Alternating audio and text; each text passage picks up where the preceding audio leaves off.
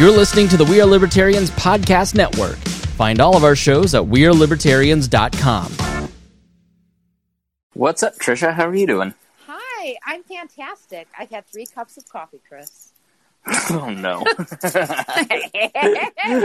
oh boy. oh, and you're you're edgy already, so this ought to be Yes. a good one. I am. I'm full of piss and vinegar.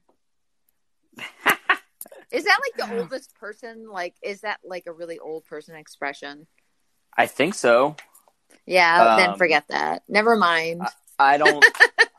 I don't know old people habits because I'm not one of them, and I'm not a Right. boomer, and I don't. Nor print am I. emails. yeah, and put them in a three ring binder and plastic sheet covers. Shut up. That's, just ridiculous. I don't like the Earth. Okay. yeah, just go and take all of them and throw them in the ocean for a fish to eat, okay? That's basically what you're doing. I like to highlight and make notes and like write in the margins, and you just can't do that on your Apple Mac until you know without messing it up. So I, I would say I have a really difficult time using any type of e-reader. I just want the book. Like I can't. Yeah. I like the feel of the book. I like being able to go back. I like. I just, you know, I appreciate the e-reader technology with Apple Books and all that, but it's not for me. I mean, See, I love I'm the- 29. I know as a uh, Gen Z, um, no, I I swear, like I love the Kindle. That's the one I can't read on my iPad. Really, I don't like to read on the iPad. Um, Yeah, unless well, it's like the Kindle browsing, they made but to be more like a book, like the way it appears Yeah. on the screen and stuff. They actually tried to mimic books, so it's not. It's Yeah. not as harsh. Yeah. I would say that I do 60% of my reading on that and 40% in actual books just because I read most nights. So, So, like when you do research, you're not going through microfilm with the library because I kind of picture you like that. no, I've spent enough on eBay and Amazon books that I have an, all the books I'll ever need. Yeah. So yeah. So what are you reading right now, then, Chris? I'm so I'm working on a four season podcast with a guy named Matt Whitliff, Mhm. and it is called Ideological Origins, and we are tracing the origins of uh, American libertarianism, and then showing the the divergent streams that became progressivism and conservatism, and so. I had this idea a few years ago. Um, Mhm. I, I I think people don't understand like the. Uh, I I did a lot of researching on the civil rights era, and I uh-huh. noticed that people were making the same exact arguments then in the '60s in politics that we make now about Right. race, immigration, welfare, like it, taxes. It was all the same, and and when you sort of trace some of this stuff back, not much has really changed in our political past. And then you go back to the progressive era and the know nothings and the founding of the country. We're still kind of having the same arguments over and over and over.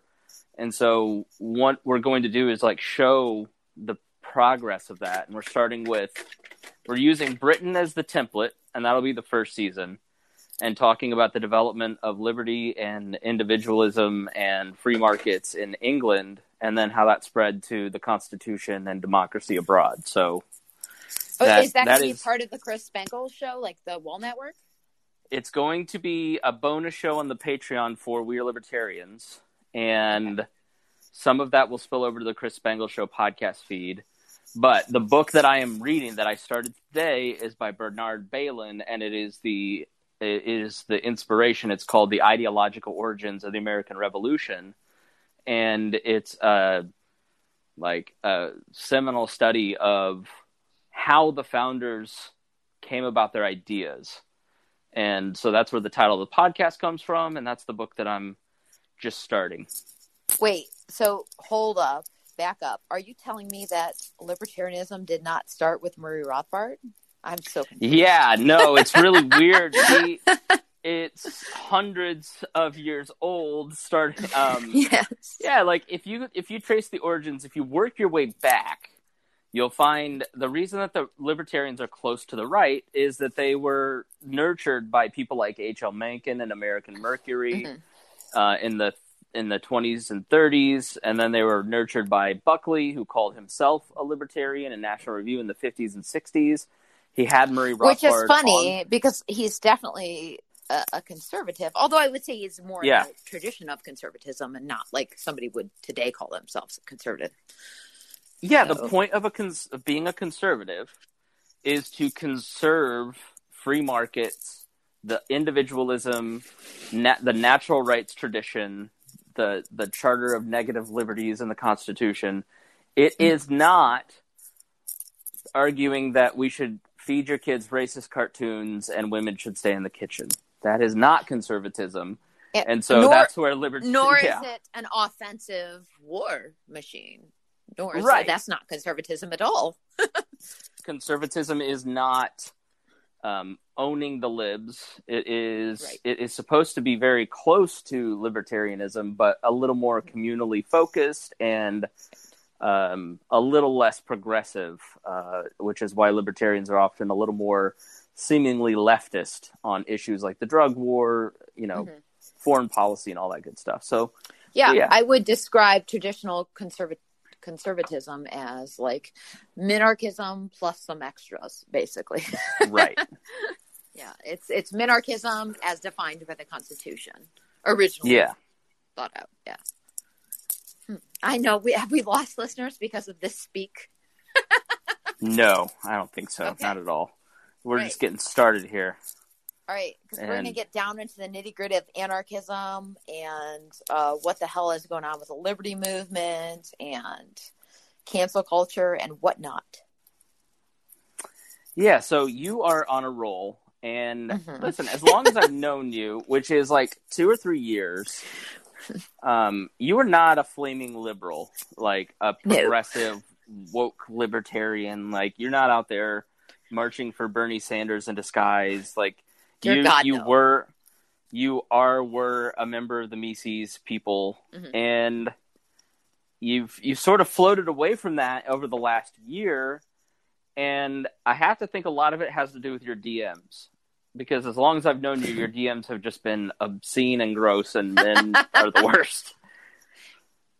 Yeah, I think a lot of it has to do just even with that, but then also like um you know, becoming a principled anarchist and watching everybody who claims to be an anarcho capitalist, which I am, moving away from that and becoming this sort of nationalist alt right version of of what they consider anarchism, which isn't even a thing. That's a bastardized version of it. And I just don't understand it because I just keep trying to be principled and living by, you know, the principles of anarchy and free markets. And they just keep moving closer and closer to the state and violent coercion. And I don't understand it. Like, I'm over here, guys. I'm keep, I keep going down the path that you started me on, but it seems like that's too hard a path for you, and you just want to run back to your statism.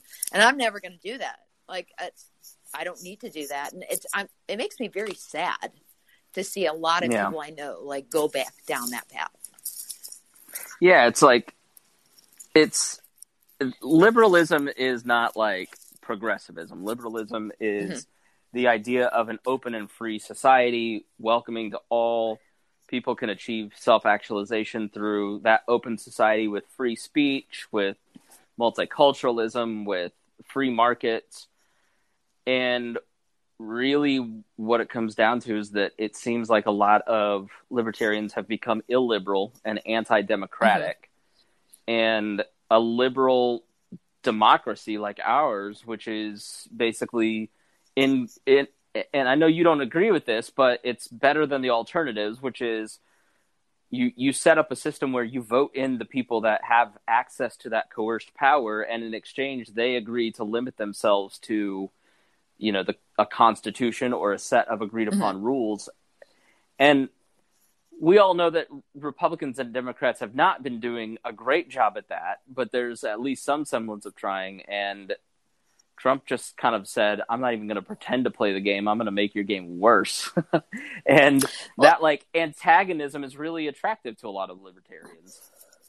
Yeah, which is strange to me because I don't believe they're libertarians. Um, so once you have a man in power that still uses all the force of the state and does everything you didn't like before, but he says the words you like, if you fall for his rhetoric, then you're a fool and you're a tool of the state. You're not right. an anarchist. You're not even a libertarian. You're you're just you're going back to what's comfortable for you. And disliking yeah. a group of people is not an identity. It's just being a shit ass. Like I don't like a group of people. I don't like said liberals. I don't like said right wingers. You know what? That's not a philosophy. Maybe fine tune your philosophy and then you can make an argument because not liking a group of people, it's all that is, is just letting them have you where they want you. The state has you, them you where they want you and they're playing with you and you're allowing yourself to be played with. It's very foolish. And to me, it's above my pay. Uh, it's above my class, I should say. Lenin like called, I'm an anarchist. Lenin, yeah, like Lenin called them useful idiots. So basically, they yeah. parrot the party line that makes it. They're unwitting tools of the party that will produce less freedom, but it's dressed up in language of freedom. You know, it's yeah but cruelty and, and is the point. This... Like I think that's the thing that that we have a hard time reconciling is that I look back at like my grandparents, and they loved Bobby Knight, and they loved Lord. AJ Foyt, right? And they loved loud, brash people that fought. Like they loved that. They didn't mind that Bobby Knight choked his players. Like, you know, they they didn't care that he was a little racist. It was that's what made him fun. It was the spice, right? You know, and they loved they loved. Uh, they're they're not paying attention to politics now, but you know, my grandmother would have loved Donald Trump and would have thought that the sun shined out of his ass. Like, you know, it's yeah. it, it, it's because she, as much as I don't want to admit it, she loved the cruelty. She loved feeling superior. Well, you know, and it's a terrible thing to say, right? Mm-hmm. But but when you become a libertarian, or an anarchist or any form of somebody that kind of bucks the system and, and questions, you have to realize that you're probably not going to win a lot of things other than um, the security in your own beliefs. because yeah. most people don't think like you. So I, I guess you just kind of a lot of people just fall back to this collectivism where I'm going to side with the right or left. And it's like, but are, are, you standing in principle? Did you even believe what you said you believed originally, or was it just comfortable at the time? Depending on who is in power.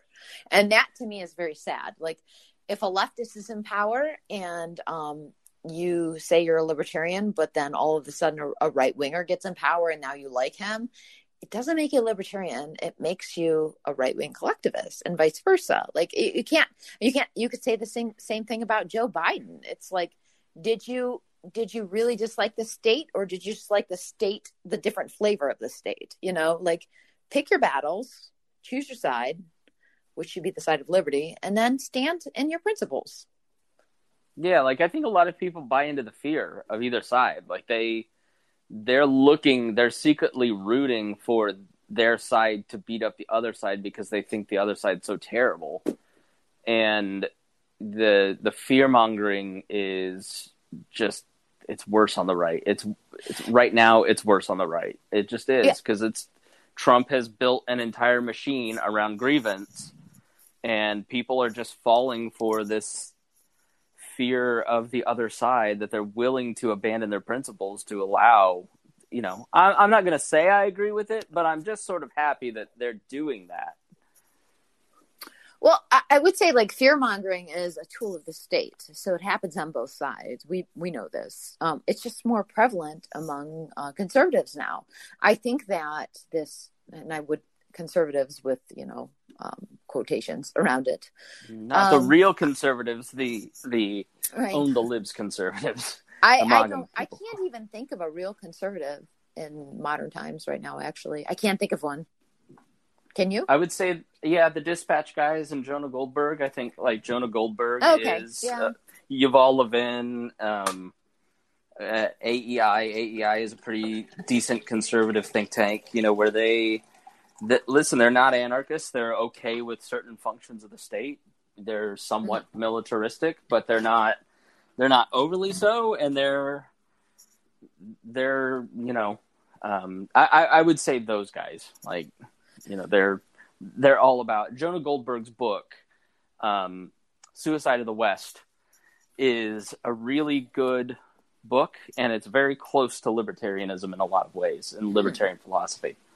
So it's really good. It sound it sounds very conservative from the title.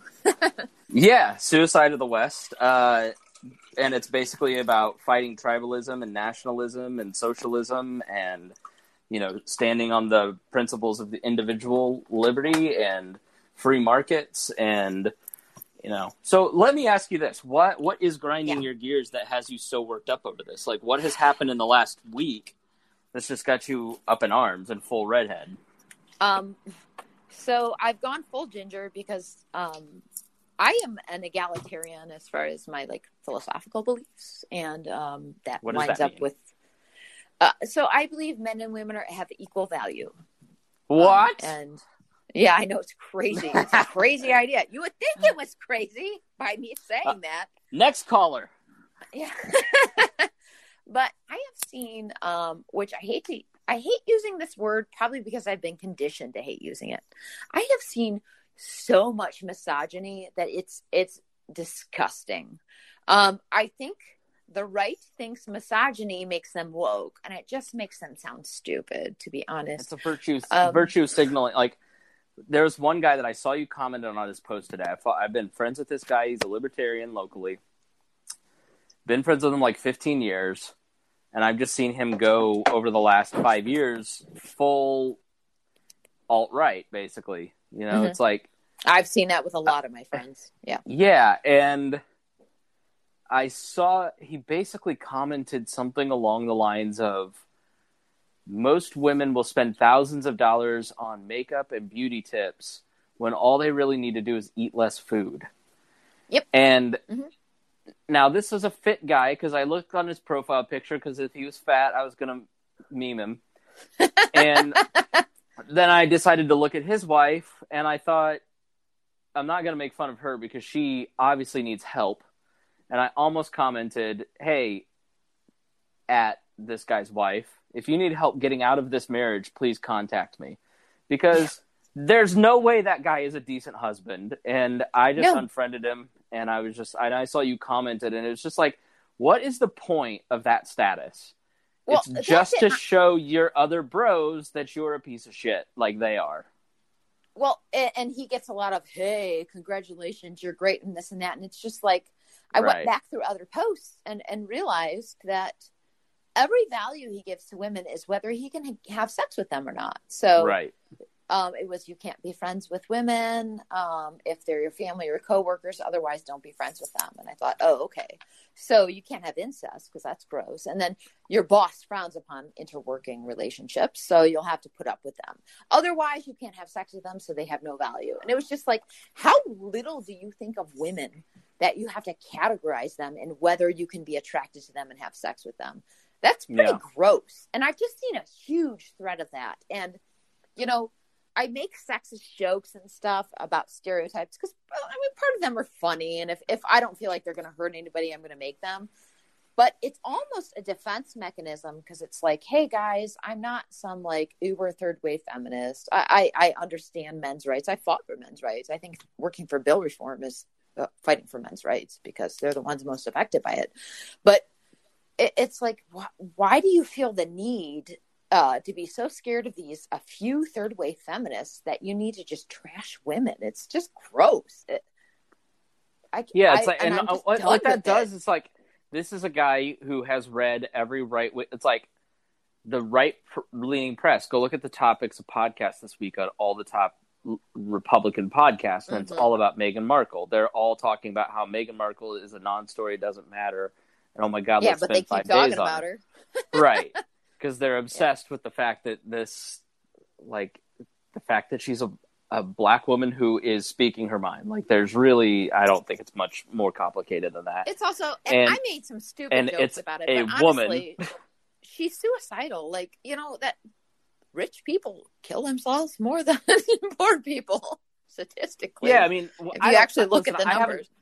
I haven't followed the story, but it is funny how this type of guy obsesses on stories like that and betrays kind of like the thing that he thinks he isn't, if that makes sense. Like No, he's it is. obsessing he's obsessing over uppity women and then will tell everybody he's not a misogynist when he's called a misogynist. And it's like at what point do you have 15 women on a thread going this is really gross and ugly. And by the way if there's 15 women calling you out there's 1500 that didn't speak up.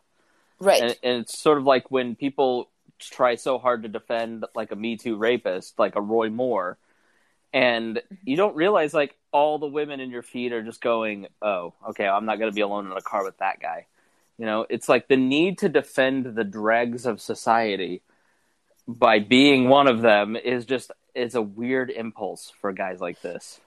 Well, and it becomes a, an impulse for women that are libertarians too, because you don't want to be put in this category of this liberal third way feminist that um, doesn't understand, you know, politics, How and hard- culture, how- and and how hard it and is to be a man markets. Yeah, and and so you're I'm not that type of girl, and they become these, and I hate using this term in a way, but I kind of like it because they become pick me's. They become, hey man, look mean? at me, I'm like you. Uh, So a pick me is a woman that raises her hand and wants desperately to be approved by a man, and will literally reject any type of standing like standing up for herself or any type of real feminism and just always like crucify herself for a man.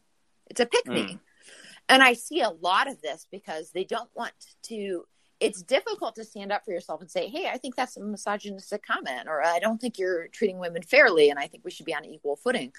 And once you say that it's like oh you're just like them. You don't have any uh, say and I realize there's a lot of women that understand free markets that aren't pick me's. They're feminists, just not Marxists. And that's okay too.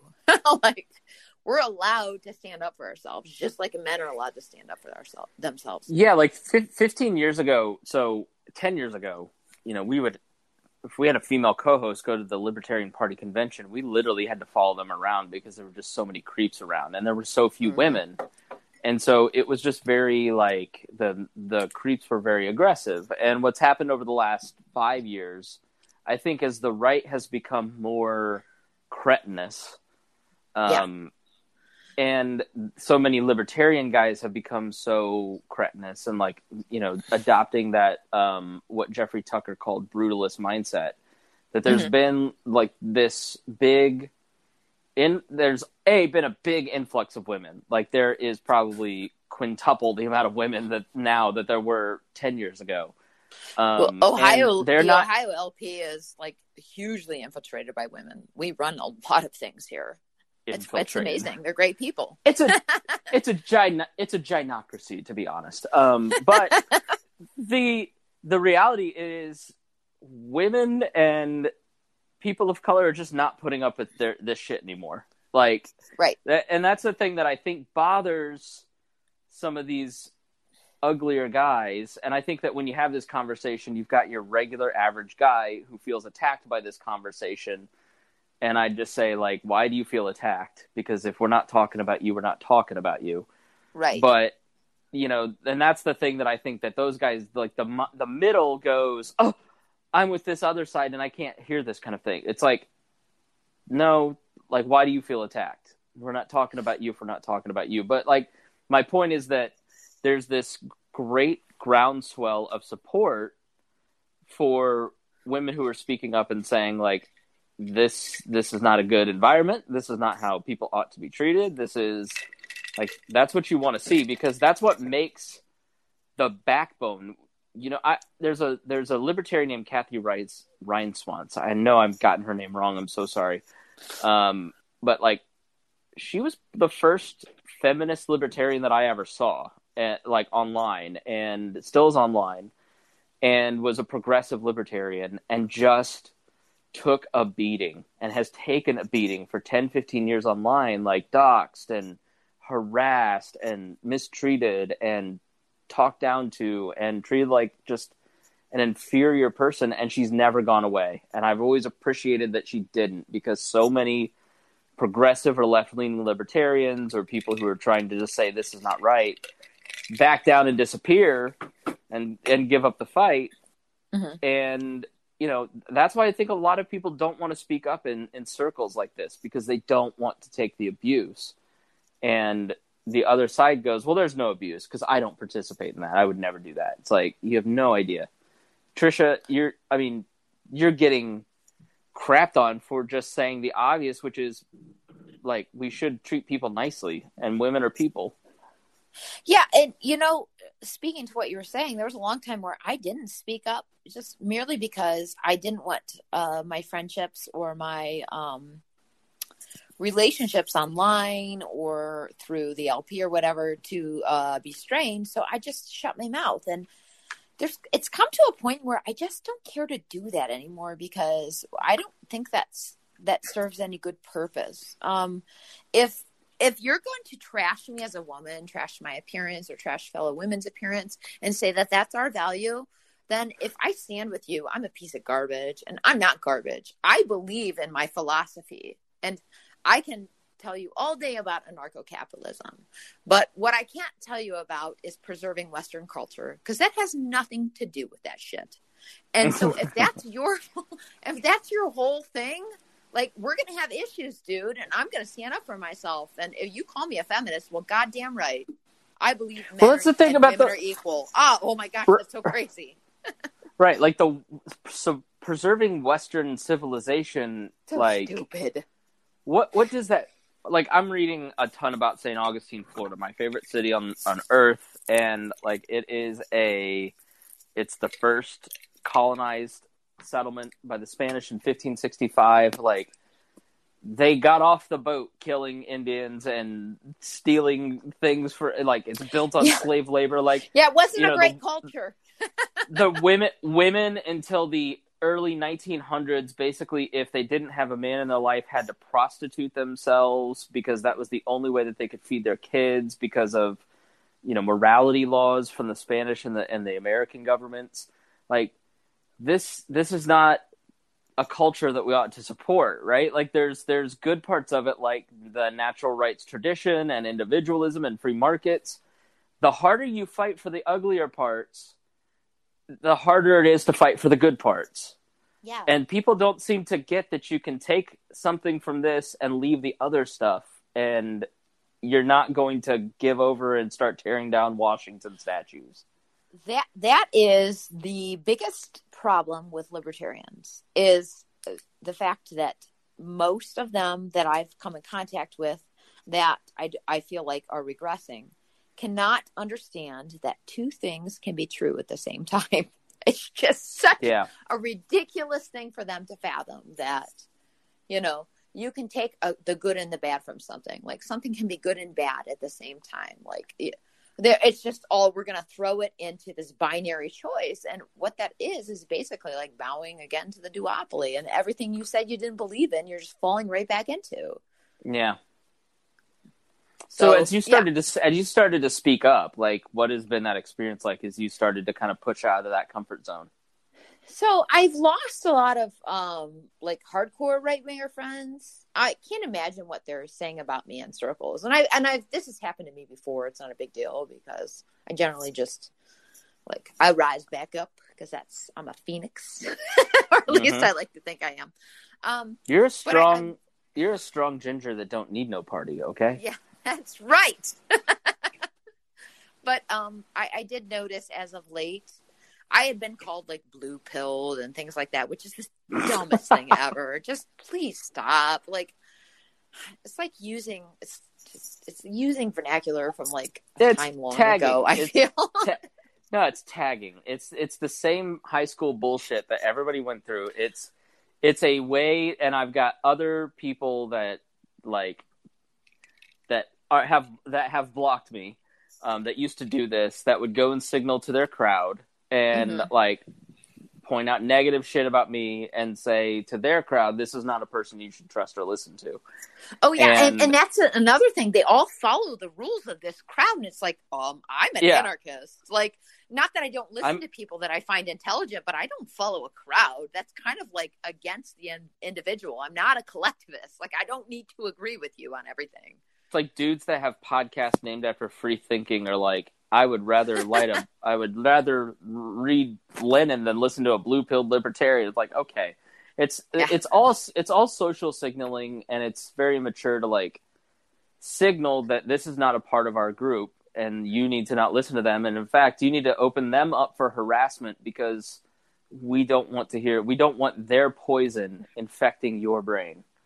I, I also find that they just use code words and they really can't logically explain their arguments. So Yeah. when you get to a point, they just say, you know, okay, libtard, or you're blue pilled, or you're you know, thanks for your woke, or whatever. It's like, no, I was, I'm an anarchist. I'm engaging in a conversation with you, which you refuse to have with me, which shows me that you really can't back up your argument and you're just small. I I just, and I don't have a lot of time left in my day for that anymore. Like, Yeah. I'm not going to put put up with that shit anymore. I'm you know, at 29 years old, Have you have, have you left in me. I, I know that like this fundamental culture change that has happened over the last couple of years because you asked today like when did libertarians start becoming nationalists Yes. and it's really like been a five year slide but especially the last two years it's just really accelerated as i mean a lot of these people are afraid of the culture war stuff they they buy into the fear that's pushed by a tim pool or a ben shapiro and you know their their worldview becomes much much smaller and much scarier and they they can't risk it talking to other people listening to other people i mean so w- w- like I- i guess I think that's very Ha- ha- unfortunate. have you started to doubt because i haven't i guess i haven't doubted any of our fundamental principles. It's made me doubt if a full anarchic society could exist if the people that are supposed to be the most committed to an open society are this susceptible to propaganda. And so it makes me wonder if it's possible um, you know from a moral and utilitarian standpoint this is the most moral society as, as an anarchist anarchist society. It's the most functional utilitarian society but it's the trust the trust factor is broken down for me i mean has that ha- have you felt that on Well, your end I, I kind of come at it from a different angle. I suppose I have a really simple answer for that. Maybe it's too simple. I don't know.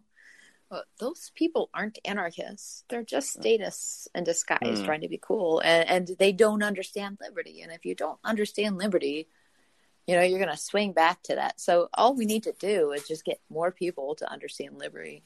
Um, yeah so I don't I don't fear that or fear them because they're not really living their principles. If you have no fruits from your principles, you're not really you don't really believe it. You know, you could say everything all day.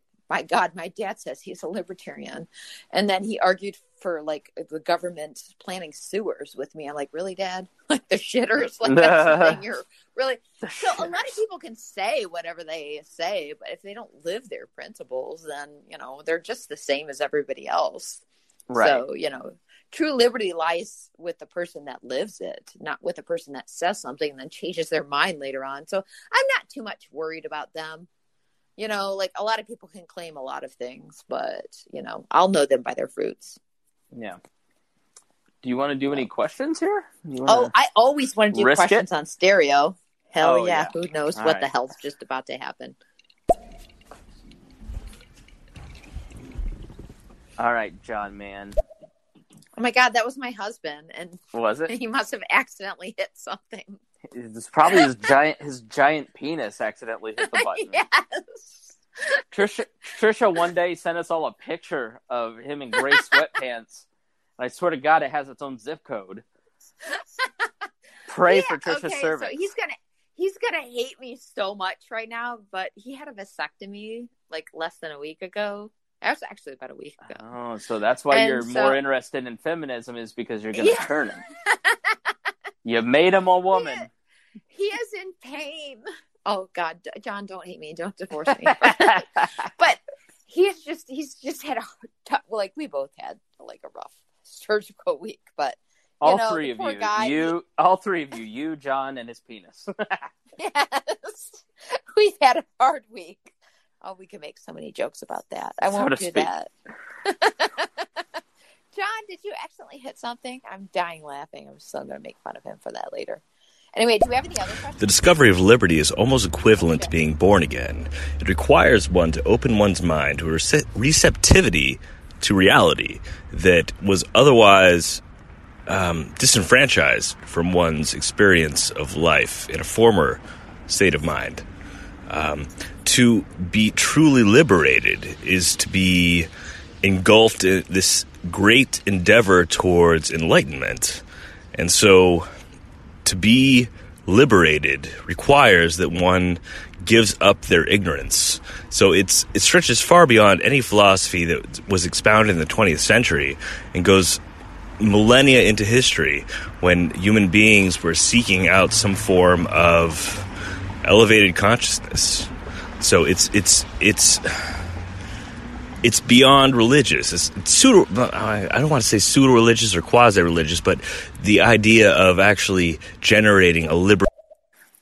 now listen here, That sir. was what that was my He's- husband. He's using a lot of big words, and I'm going to take it as an insult, no. but I'm going to let it He was go. really thinking. He was really thinking about what we were talking about. He's using a lot of big words. He uses bi- he uses those words daily. Like that's my life. Like I'll be like, "Hey, honey, do you want breakfast?" He's like, "Could you shape it in a dodecahedron?" I'm like, "What?" Oh my god. But yeah, well, when you have an liberty. when you have an extra 18 inches to store all your knowledge, because you know that's where we do all of our thinking. yes. Well, yes, I would say that. Although, you know, I'm trying to be like a good feminist and not objectify men the same way they objectify women. But yeah, I'm going to fail at that. Well, we'll make it equal and talk about boobs later. Okay, great. To John's point, I would say that the philosophy of liberty is not just a political philosophy or something new, that it is uh, age old and it requires letting go of um, a lot of uh, perceptions and presuppositions because most people live in statism. Like most of us have been raised in it. So it is difficult to overcome that and, and gain that philosophy and, Can, and can live you ex- can you explain statism for people who may not be familiar with Oh. that? Oh yes, I forget. So statism is simply somebody that believes in the validity of the state. Um, it it doesn't necessarily mean somebody that lives under one, because then we're all statists. Um, so the state is any form of government that is violently coercive. Anything that is backed up by a gun in a cage is government. So All right, let's That's about take the it. next. Yeah, but didn't the liberals just cancel Pepe Le Pew and uh, Speedy Gonzalez? No, I don't no, even know All right, all right. what even happened with that. I'm I can't even keep up with all this cancellation. I know. There's one every week. Listen, every eight, I was eight years old watching Pepe Le Pew and knew that guy was a rapist. Like, come on. Like, who, who the fuck didn't know that Pepe Le Pew was a problem? Like, as they were drawing it, they were like, hey, hey, hey, hey, this is the time, like the time I was in college in 1947. Like, I mean, it's. Uh, I, I, I mean, the central to Pepe Le Pew's only character attribute was the fact that he would sexually harass a cat. Like, Yeah. what other redeeming quality does he have? Like, there's range to Donald Duck or Daffy Duck and the rabbit or Wait, whatever the ra- What- like. how did the cancellation happen? Like, was it the, was it Looney Tunes or like who So- decided to pull him? yeah, they're making Space Jam 2 and they decided not to put Pepe Le Pew in it why? Because they're like, what are we going to do? We can't have him sexually harassing the rabbit, so there's nothing for him to do. So let's just not put him in it. And the conservatives have taken up this cause, like, and so it's wait, the same he's thing. basically not in Space Jam two. That's it. Yes, and this is a sign that they're they're taking your culture from you. So, like, this is just kind of where I don't care. Where I don't care if Harry and Meghan Markle leave the monarchy, and I don't care if the monarchy gets destroyed, and I don't care if Dr. Seuss's foundation decides that they don't want to publish six of their own books anymore, and I don't care if Looney Tunes doesn't want to put one of their shitty characters in a movie like and and I get I like conservatives really have nothing left in the tank. They have nothing the base has nothing left to offer America because d- today Joe Biden signed 2 trillion dollars worth of federal funds in government stimulus and the only thing Republicans can, t- can talk about is Pepe Le Pew because they have no credibility left. They Right. like Donald Trump was mad that Nancy Pelosi's stimulus it, it- this time last year was not big enough. So there's no credibility left. Uh, you know, one, don't. I mean, so in some ways, I'm okay with them talking about Pepe Le Pew because at least they're not insulting us by talking about the deficit. Like that would be more insulting than talking about a cartoon. Yeah, I think it's gone beyond. I watched Mitch McConnell today. Um, I think it was ABC News. There was a clip. He's like, "This is possibly the worst bill that's ever passed." I'm like, dude, you fucking been there for what, forty years? Maybe shut your mouth. And it's probably your fault that it passed. Yeah, how about we talk Don't- about fucking Don't get Ji- all righteous.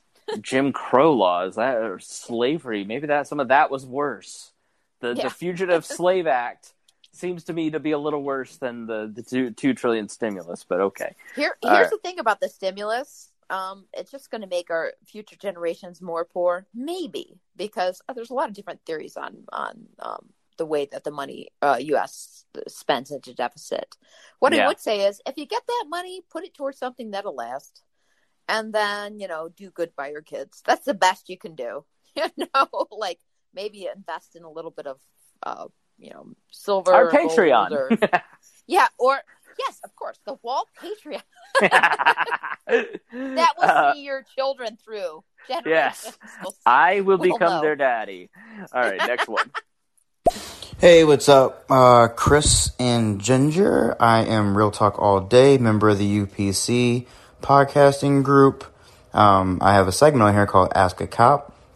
Basically, I've been a police officer for three years, working in a major city.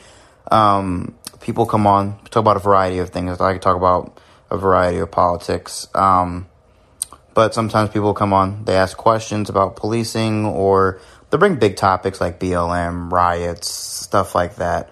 Um, break down shootings, court cases, you know, constitutional rights, um, stuff like that. So I'm inviting you guys, if you guys are interested, feel free to go to my face and um, click on my Instagram, send me a message. Um, I'd love to have you guys on. Let's make a plan. I'm planning for April, by the way. Uh, my Yeah, uh, He's advertising on your show because you have a lot of followers. But cool, cool. that's okay. That's okay. Uh, I'll come on your show as long as there's donuts. I, you know, I don't think he knows how I feel about cops, but I'm actually always willing to have an open conversation. So I appreciate that. I would 100. I'm 100 percent gonna follow him for sure. I would love Yeah. to. I'd love to hear that. because definitely. I think I already do.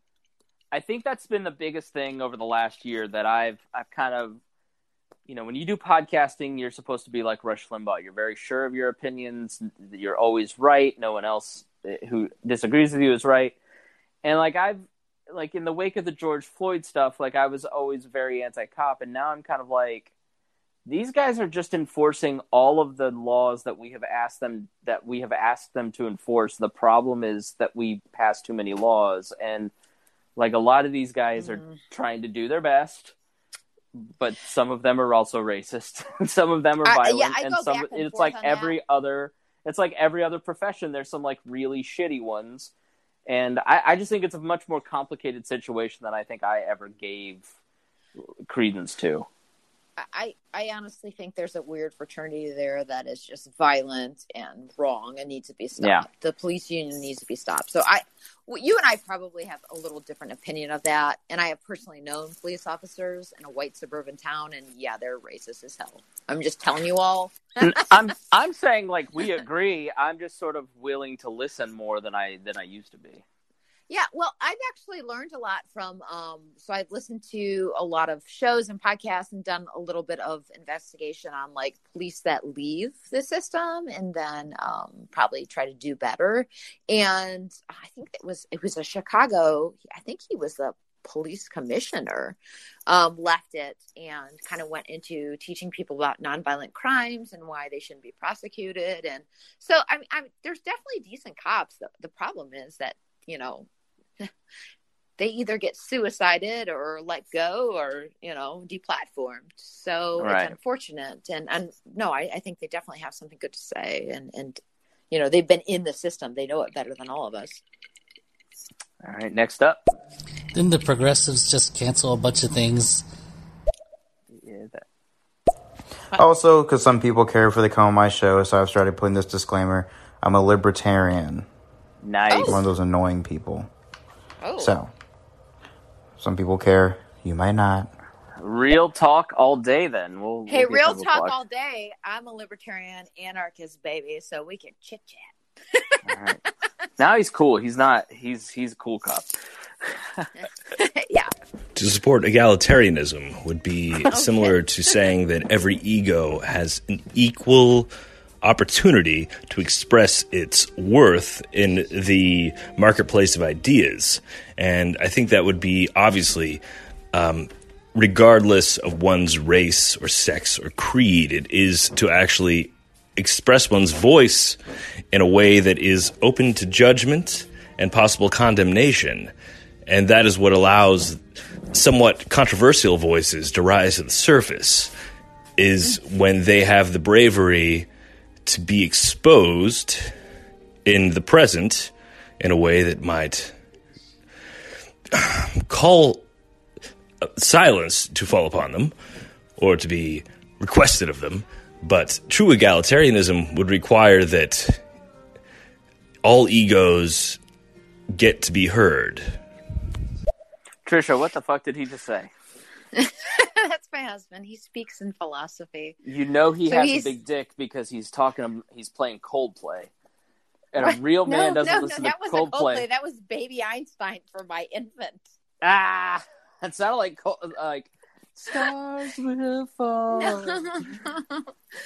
oh, okay. He's speaking in philosophy, so it's it's basically like the reason that um, the most uh, edgy voices get heard is because when you speak your ego into existence, like only the ones that hit the fray get listened to.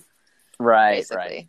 People Yes. love a show. So, yeah, there's a reason that the um, people that live on the edge and, and speak the most cruel or or in whatever way are the ones that are most heard. So the kind people generally don't make big waves, unlike you, Else. Christopher. well, thank you. It's it's funny the the harder I've tried to be respectful and nice, the less the more offensive I become. It's like it's really yeah, weird. yeah. I, well, that's funny. Yeah, yeah. And, and I've learned that you know the more that I try to understand different voices than mine, the more I get called horrible names. It's like, oh, I'm supposed to be mean because I don't really feel like bullying people. That's not my jam. You know. hmm Do we have more questions? Sorry, could you guys double back on the status that you guys are talking about? Hey, what's up, Chris Ping? Hey, buddy. Hey, what's that? Hey, what's up, Chris and Ginger? Could you guys just double back on uh, the status you guys are talking about? I just joined on and I'm a bit late. Cheers. So Cheers. yeah, we basically are talking about politics and empathy and really about how it, it- like sometimes when you speak up there's going to be consequences for that. I mean, is that a fair assessment of this conversation? I would definitely say so. Um, but speaking your truth is a good thing. I think we could both agree on that. It it Yeah. might not do you well in this lifetime, but hopefully it pays off in the next. No, I think like once once you like when you start doing a podcast or any kind of brand, you want everybody to like it and you want everybody to like you. And I'm a person that wants to be liked. Once a lot of people you get to a point where you're big enough that a lot of people tell you how much they don't like you, you really stop caring because like I find it annoying, but I don't really care and it doesn't really like change my editorial stance. Like I'm not pe- people go, well, this is you're a woke libertarian because you're getting some sort of gain out of it, or the word clout was used on Instagram. I've never Really? had I've never had less clout in my life within like my within libertarian circles. I've never had more criticism shot my way. Like there's not there's not a big avenue for Christian conservative white male libertarians that aren't racist or aren't pushing racist tropes. Like there there's like me and like I think that's it. you know what I mean? Wait, so no, just- there's like Vaughn. right, But Vaughn, he's, right? To have a huge online presence, so yeah. Right. Like there's not it's not like, you know, it, it, if you go full one way or you go full the other way, then you can really maybe make some money and like buy a nice house in Malibu like Jimmy Dore, but like I'm not that's not happening with me. You know, it's, it's so Well- I'm I'm saying what I think. And if people don't like what I think, they don't have to listen and I don't really give a shit otherwise. I just want you to stop being annoying to me. Well, that that comes back to collectivism. Collectivism. It's really Yeah. scary to leave your tribe, even if you've become a libertarian and you think you are a free thinker or whatever and whatever. But all these people say these things, and boy, you step out of line and you're going to get your hand smacked. So Yeah. it's it's very easy for anybody else that's brave enough to step out of line and not completely agree with everything a certain group or subsect says. Right. And now it's like, are you friends with them still? Oh, I better tell them that I don't like them so the good boys can see that I don't like them and I'm not one of him. And it's really, Yeah. it's just like, it's just like oh, obeying the police when somebody goes against them. It's like the one brave person that says, you know, I don't answer questions, fuck you. And everybody else says, he did it and points at him because they're scared to shit for the one guy that stands up for himself. You know what? Don't I don't care about those people anymore. Yeah, if you're if you're scared to be my friend because I don't agree with everything a certain group says, you're not my friend. And Yeah. and the people that are my friends don't particularly care and don't spend too much of their time on that. I mean, my problem is that she doesn't look black, and she's All right. I, I don't know why you would say that about Trisha, but yeah, I I'm not an African American. I am a white Caucasian. no, he's talking about Meghan. Markle. Okay. Oh no, she, I think I'm like, thank you. I was Um, I mean, I do have a nice ass. No, I'm just kidding. I think Meghan Markle's like Hispanic. I think, isn't she? I don't honestly want to speculate. Anyway, she is. She's a no. She's a person of color, so she's obviously not like completely. Bring me my mint julep and let's speculate on her race. Oh, God, are you like? Are you um? What's his face? What's uh, Leonardo DiCaprio? Yeah, right. Django yeah. right now. Uh, not, oh I'm God, not getting we're the whitest not, people in the world. not interested Chris, in that conversation. we just lost all of your like black followers. They're No, like, I'm not just really sure what's Cancel. wrong with these people. It's okay. Suicidality happens to be a symptom of affluence. Why do you believe that people who have more comfortable lifestyles have a tendency towards suicidality as opposed to those who grow up in more impoverished circumstances? Oh, actually, that's really interesting. No, no, no. So, um, I've seen a lot of negative uh, thoughts about Meghan Markle. I think he's referring to that, and she was suicidal, and people made fun of her because she was rich, Oh. which ironically, rich people kill themselves at a much higher level. And I, I really didn't appreciate people like, um, you know, making fun of her for feeling suicidal. I, I don't think particularly think her status as a celebrity or a people rich don't- person. Those people, people are assholes. those people don't understand. I've dealt with suicidal ideation my entire life until the last couple years, and like the reason things have changed in the last few years is connection. Suicide has everything to do with either brain chemistry or your value and standing within a community, a community, and being understood by people, and your own self worth, and and somebody that is wildly isolated, constantly the subject of a torrent of speculation and gossip and hate, and just like it's. I've I've spent my entire career working around people of high social status, celebrities or radio or media figures or politicians or I mean race car drivers. I've spent a lot of my career working with and for them and watching them and it's not easy. It's not easy to to be in a position of uh, in a large public position. I'm not saying that it isn't. It's certainly a lot easier than being a poor single mom, you know, who is struggling, Right. you know, or any single mom really. Um, but like, it's not. It's not easy to feel completely isolated and nobody else in the world knows what you're going through. And it's like why you see the former presidents all get along because they're the only ones who know how that feels and Yeah, no amount of money can change the feeling of not being able to talk to your friends. Yeah, and- to listen it. doesn't matter how rich you are. look at like Melania's Trump best friend turning on her and selling Mhm.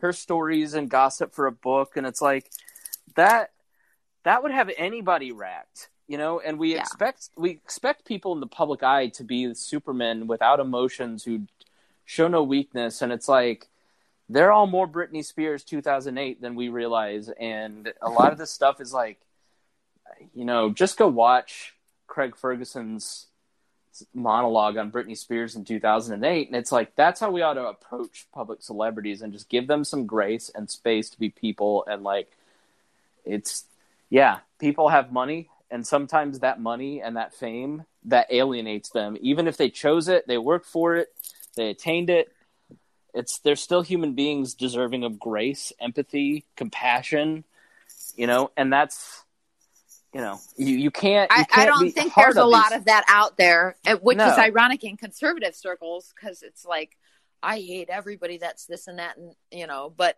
oh, but you have some virtue because you're poor. People are people, right you know, Yeah, you you know it's you've got to put the va- you've got to exercise the values. Like if you want celebrities to be less wacky and isolated and making vagina candles because the only other people that they're around believe that vagina candles can heal the world. Like they probably would hang out with regular people if regular people didn't treat them like circus freaks. You know, he's it's talking about Gwen Gwyneth Paltrow. People, she had a Yeah. candle that she made with her vagina. Like, I gotta tell you though, like seriously, how bad does it have to be that you do that in your life and you think that has value? I smelt it. Did you for real? Did you get one? Uh, I I Wait, when we did did it work. Yeah. Work Oh work bought one. It's very. It smells like your Wait, grandmother's you did that on the perfume. show. Did everybody go around and smell it and give their thoughts? Yeah, yeah. It was. what were the thoughts? It smells like your grandmother's potpourri, fresh out the bag in 1952. I don't think that smells like her vagina. Then she's very lying. floral. Yeah. She's lying. Her vagina does not smell like flowers.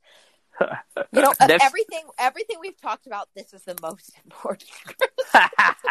All right, next up.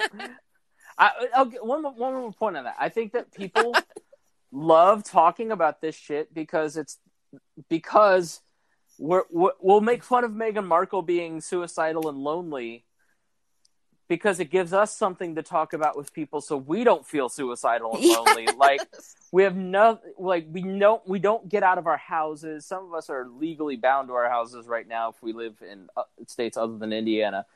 Like it, it's it's even before the pandemic. I think it- so. I run social media for several for four different brands, big media brands. I cannot tell you how lonely people are, and the, and we had this experience on the pat down where Dion was kind of experiencing it for the first time, working with a large audience on social media, and he's just he couldn't put his finger on it, but he was troubled by something. And I go, it's loneliness, and they're looking for you to fill that loneliness in the DMs, and you don't feel like you feel bad because you can't do that for them because there's 15,000 of them, you know? And and that's the truth. Like there's you know our inboxes at my day job or our inboxes, my inboxes at other media brands, podcasts I'm on, like I do my best. I do my absolute best to try and get back to everybody or at least show some reaction that I, I acknowledge you. I saw this, you know, but there comes a time where I've got to put my phone down and spend time with my family. And people are just really, really, really lonely. And they, the best way for them to connect is through a podcast or through a TV show or through gossiping about a celebrity. And, you know, I, I, I don't know what the, the answer is to get out of our comfort zones and get back in real life with people, but that's just hard you, can you imagine if this pandemic happened, say, 15 years ago, what it would have looked like? I think people would have been much more. Uh, I think it would have been worse because I think people would have been more in person. I don't. I don't think. I think that online and the amount of entertainment options we have gives us this false sense of community and Yeah. it got us it got us through the past year but i can tell you that i don't know if you feel it but the sense that the numbers are rapidly pl- plummeting the vaccine is here everybody's sitting on all this cash like there's about to be an enormous explosion. Um, i mean i went to florida last weekend or two weekends ago. It was busier in february than it was ever on july 4th weekend and well, I I'm- read that a lot of 65 and older that have gotten the vaccine took like it was like their spring break finally because they've been in their Yeah. freaking houses for a year. Yeah, so it's just Yeah. exploding. one of our co-hosts, Rob Cortell, sixty something, uh, nearly seventy. He got his vaccines. He's having a big party at his house on Sunday night, and he hasn't seen anybody for a year. You know, it's it's so, and, and the the messaging from Fauci and these other people, he's trying to play it safe, but saying, you know, well, you got to no, be careful. I, Fauci's your pissing me off. Fauci's right. pissing me off because I think he's just trying to keep like his like he's not ready to start the new project at work, so he's just clinging on to the old. one. I, I don't. I think this is. Yeah, I don't know that I. I think this is a. This is this is his last project. Um, Yeah. You know, yeah, he- I, he's oh, the he highest. needs to just stop. He's the He highest paid. stop. He's literally the highest paid employee in the government. But like, he's the when you watch him, Is he goes, really? Yeah, he is. He's the highest. He, he makes like four million a year because he's so Are you highly serious? specialized. Because the president makes like two eighty or something. yeah, no. That's so crazy. okay, so here's the thing: the when you when you watch You him, got a he'll be stimulus. he, he'll watch something. Uh, it, it, he'll say so, he'll be asked something and then he'll be like, "Well, you know how doctors are. Doctors and lawyers are the same. They waffle. Well, it could be this, it could be that." And then the headlines will print, "Dr. Fauci says wear two masks." You know, should we wear two? Like I, I literally watched the, this thing, right? So Pete Buttigieg wears two masks to the to the inauguration. Somebody goes, "Should we do that, Dr. Fauci?" Dr. Fauci says, "Ah, it couldn't hurt." And next thing you know, Dr. Fauci is telling us we all must wear two masks. What about 69 masks? Ha ha ha. I really made a joke there. And, like, and, and so instead of just coming out in like Israel and saying your life is going back to normal as soon as everybody gets this vaccine, we've got, I don't know, life may not return to normal. And so that was so impo- like, if you if you think the CDC is giving you scientific guidelines, they're not. They're giving you scientific Mhm. guidelines within public. opin- It's changing Uh, because people are ready to get back to their real life. It- here's my opinion too though on on the vaccine and and i don't i'm not angry with people that i would that aren't reactionary anti-vaxxers but that are like you know i'm not i'm a little concerned it's gone through quickly because most of the um, herd immunity has come from people that have already gotten the coronavirus naturally yeah, I was. uh, that that's more people that have been vaccinated. And honestly, I think if we would have just let things go last year, we would have reached that much quicker, and a lot less people would have died. But that's scary to people that want to control situations. And Yeah, I would definitely count myself in that camp, but I have to say I have like 50 people in my life that have gotten the vaccine, and none of them, except my mom, who just had a, a bad flu for a couple days, have had any kind of reaction whatsoever. Like, well, it's- I know I know that at my husband's work, some people had some major like um I can't remember which one they got major symptoms of like uh, neurological symptoms, and then Mm. we have the antibodies too. So when you have the antibodies and get the vaccine, you just get more sick. really, Um, I didn't know and- that. Yeah, yeah. Um, our pediatrician actually told us that when we we're taking the baby in. Um, and so you know, weighing that against the fact that we're very young and healthy, you know what I mean? Uh, what risk to me is risk reward. But I could see. I'm not an anti-vaxxer. Oh my god, I'm losing my anarchism card.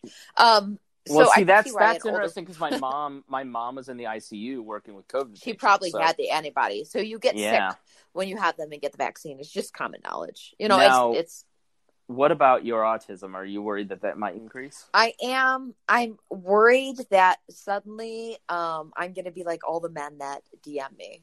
Like I'll just become them. Well, do you want to do a Oh. couple more and then wrap up? Yeah, absolutely. All right, let's see if we get any weird ones. Hey, hey, you're talking about Prince Harry and Meghan Markle, which seems to be a hot topic on the podcast nowadays. Um, as you can see from my name, I am biracial. I have one black parent and one white parent, much like Meghan Markle. Um, and what I can tell you is that um, anyone who is biracial, um, when growing up, is made well aware of the friction, dichotomy, and racism that exists between the worlds of black and white. This is what we have to grow up, and this is part of our reality and part of our narrative being biracial, is being exposed to racism. So I don't know what Meghan Markle was expecting when she hooked up with Harry, uh, especially given his stature in society. Um, like, did she think that the racism that seeped its way into her parents' relationship wasn't going to find her out as well? I mean, does she not think she's black? Maybe I don't know, but um, she's pretty naive if she thinks that she was going to get away from that.